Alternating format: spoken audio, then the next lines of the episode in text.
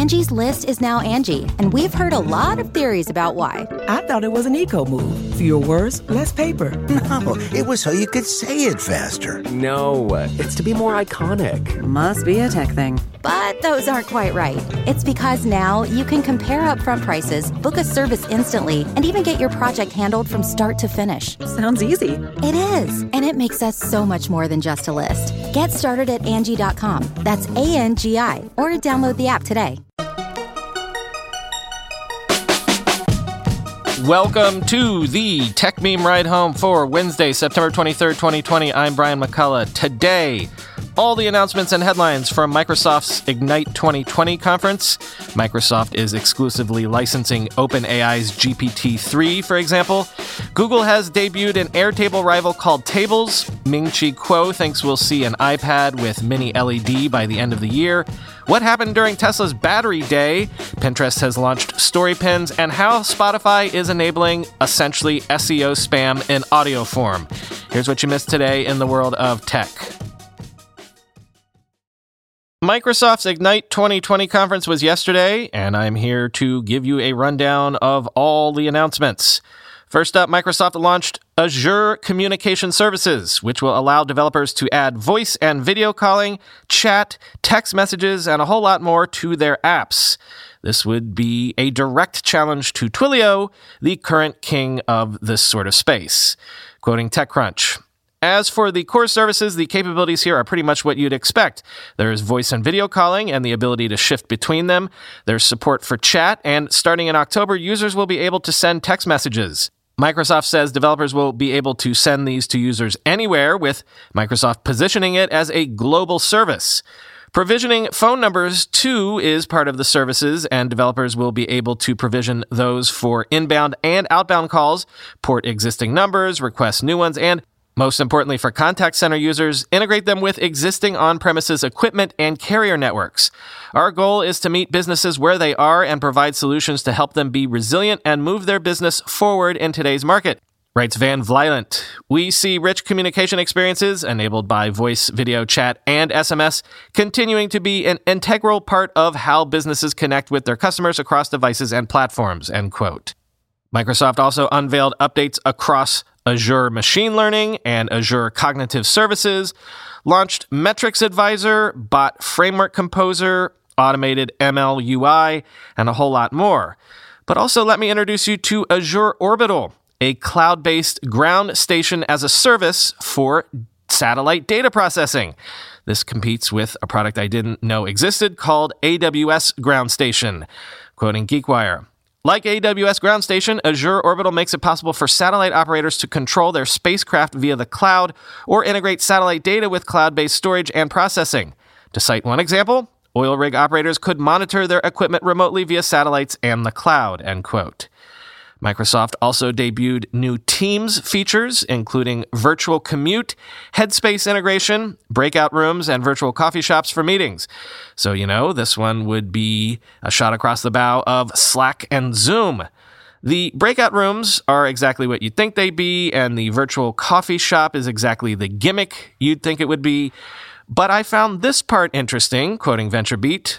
Nobody misses traffic and the wasteful practice known as commuting, but Microsoft research studies have found that, quote, the reflection typically done during that time can increase productivity by 12 to 15%, end quote. And so, in the first half of 2021, Microsoft Teams will let you schedule a virtual commute at the start and end of your day. Quote, what we're finding is that that commute experience, it's good for it not to be too long, but it did play a role in helping us clear our heads, Microsoft 365 Corporate Vice President Jared Spataro said in a press briefing. Think about what we're going into in the day and think about clearing up what we are coming out of in a day. And so this virtual commute experience allows you to take a step back, again, going into and coming out of your day to just organize your thoughts and to make sure you're really processing, doing some pre and post processing of your work. It turns out the research shows us that can be very helpful, end quote. Sort of like a podcast for your ride home, even if you don't actually have a ride home at the moment. I dig it. Finally, if there was a big headline from yesterday, it was this. Microsoft says it will exclusively license OpenAI's GPT 3 language model, which will continue to be offered via the Azure hosted API launched back in June, quoting VentureBeat a final time. The implications of the licensing agreement weren't immediately clear, but Microsoft says that OpenAI will continue to offer GPT 3 and other models via its Azure hosted API launched in June. To date, the API, which remained in beta, has received tens of thousands of applications according to OpenAI. Microsoft plans to leverage the capabilities of GPT 3 in its own products, services, and experiences and to continue to work with OpenAI to commercialize the firm's AI research. We see this as an incredible opportunity to expand our Azure powered AI platform in a way that democratizes AI technology, enables new products, services, and experiences, and increases the positive impact of AI at scale. Microsoft EVP Kevin Scott wrote, The scope of commercial and creative potential that can be unlocked through the GPT 3 model is profound, with genuinely novel capabilities most of which we haven't even imagined yet. Directly aiding human creativity and ingenuity in areas like writing and composition, describing and summarizing large blocks of long form data, including code, Converting natural language to another language, the possibilities are limited only by the ideas and scenarios that we bring to the table. End quote. Completely different companies, of course, but you'll see why I'm pairing this segment with that last one. Google has debuted Tables, a work tracking tool to rival Airtable that can set task based email reminders, send messages when forms are submitted, manage tasks, do a whole bunch of stuff. This is from TechCrunch. Quote, Instead of simply tracking notes and tasks associated with a project in various documents that have to be manually updated by team members, Tables bots help do things like scheduling recurring email reminders when tasks are overdue, messaging a chat room when new form submissions are received, moving tasks to other people's work queues, or updating tasks when statuses are changed. Tables aims to take on some extra manual processes like collecting data from different sources, collating it together, pasting into another document, then handing it off, for example. The tool, however, is made to work with existing Google technology. That makes it a better choice for those who are already invested in using Google's ecosystem like Google's online documents, contacts, and more. To get started with tables, you can import data from Google Sheets or a .csv, share data with your Google groups, and assign tasks to people found in your Google contacts. You can also get started with one of the included templates if you prefer. The bots handle automated actions while the data itself can be presented in different ways like grid views, record lists, Kanban boards, and maps. Forms allow you to collect data on the fly without having to give people access to your tables directly, end quote. Also, this is worth noting the Swift project has announced that its language tools are now available for Windows 10, quoting iMore. The Swift project, the ongoing open source efforts to develop the Swift programming language, has announced that an initial release of Swift is now available for Windows 10. What this means is the tools, like the compiler and core libraries, are all available for developers right now. Swift was originally announced by Apple at WWDC 2014 as a modern language that would eventually take the place of Objective C as the primary language for building applications for Apple's platforms. Apple has since open sourced Swift, and the open source project has made tools for the language available for CentOS and Amazon Linux distributions, in addition to macOS and now Windows. You can download the Swift toolchain for Windows from the Swift project website. End quote. Ming Chi Kuo says the next 12.9 inch iPad Pro, expected to be coming by the end of this year, will have mini LED displays, which would be a first for any Apple products. Quoting Mac Rumors. Kuo has said that Apple has at least six iPad and Mac products with mini LED displays in its pipeline for launch at the end of 2021, but he indicates that the initial batch of displays coming through the end of 2020 will be for an iPad Pro. Apple's mini LED dies will be mass produced in Q4 2020, but due to yield issues related to the production process of display module materials, the Q4 display shipments have been revised down by 50% to only 300 to 400,000. We believe that the mini LED display in Q4 2020 will be used for the new iPad Pro. Kuo has long predicted that a high end 12.9 inch iPad Pro would likely be Apple's first mini LED product. End quote.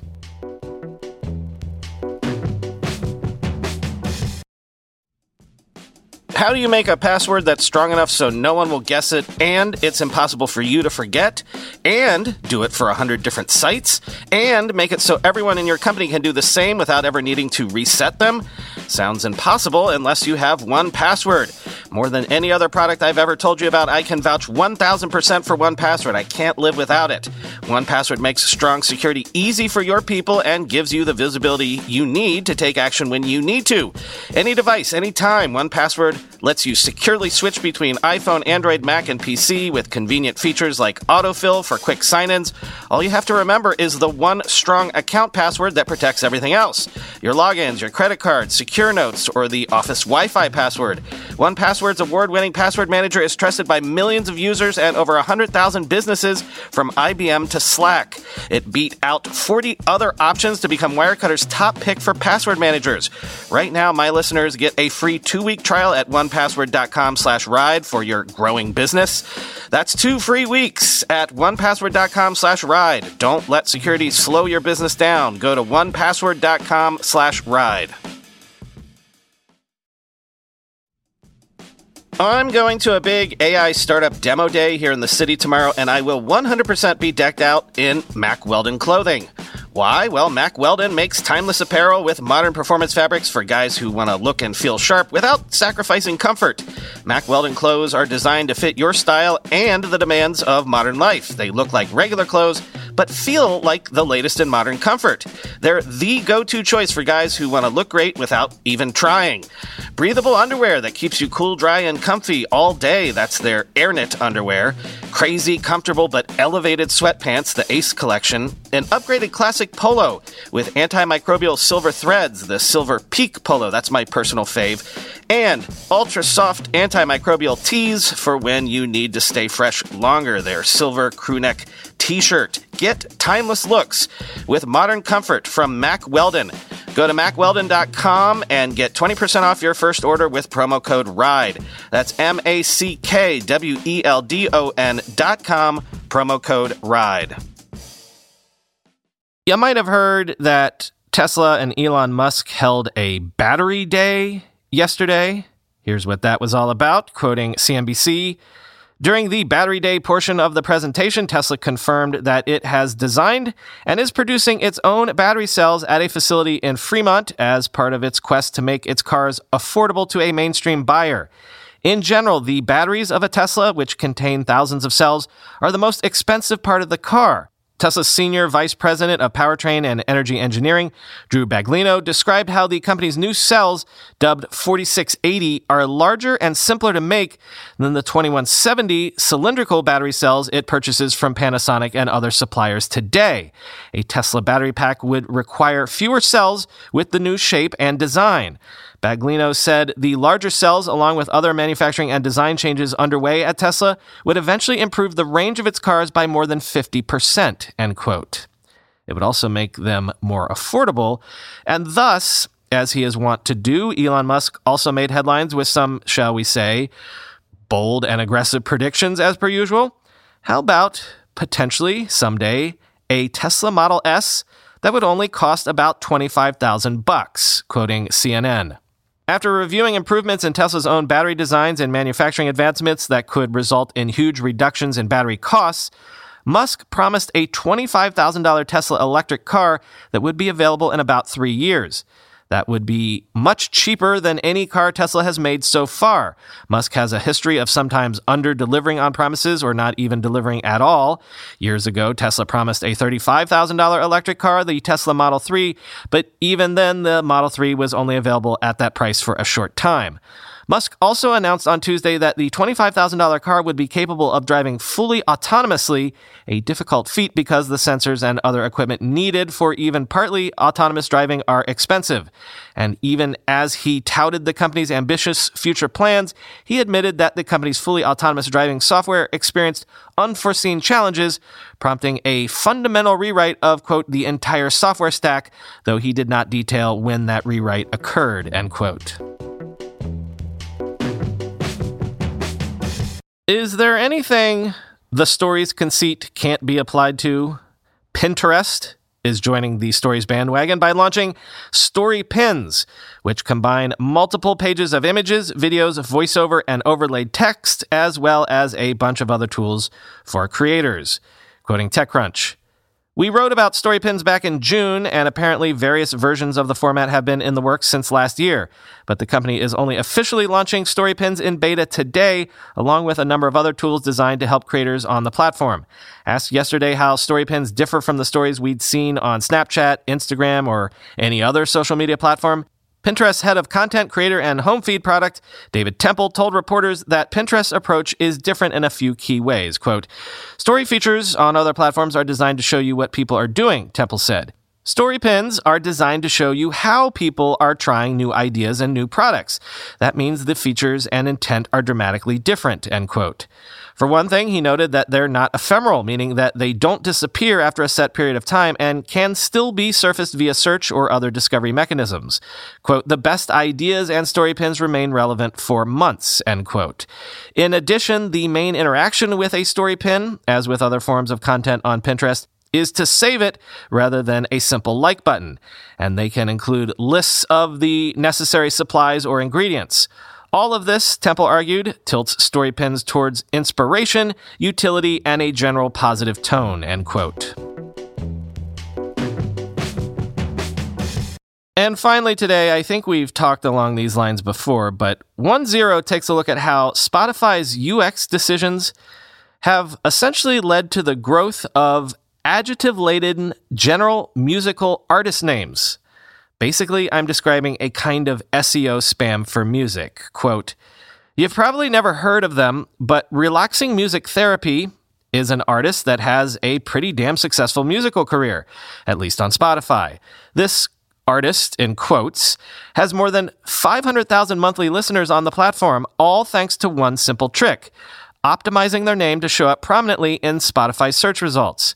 Spotify is full of quote unquote artists like this pro sound effects library, on hold music, yoga, jazz music therapy for cats, and natural white noise best nature sounds for sleeping, stress relief, relaxation, sound therapy. That's the entire artist name. It's quite a mouthful.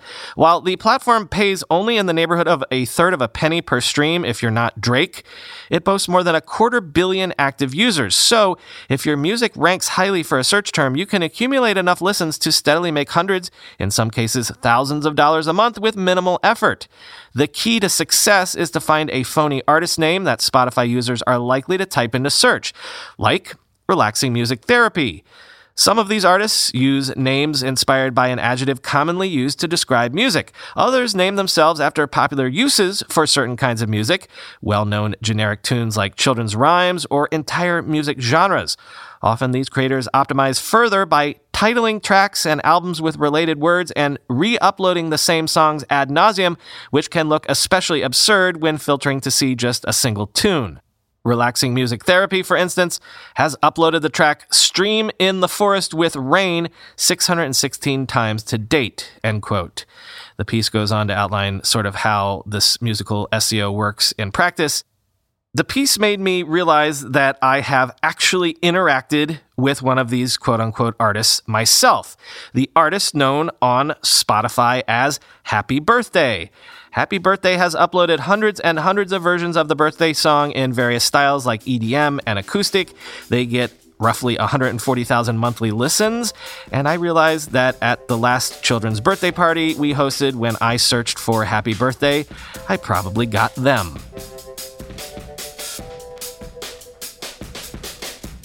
That's all for today. Talk to you tomorrow.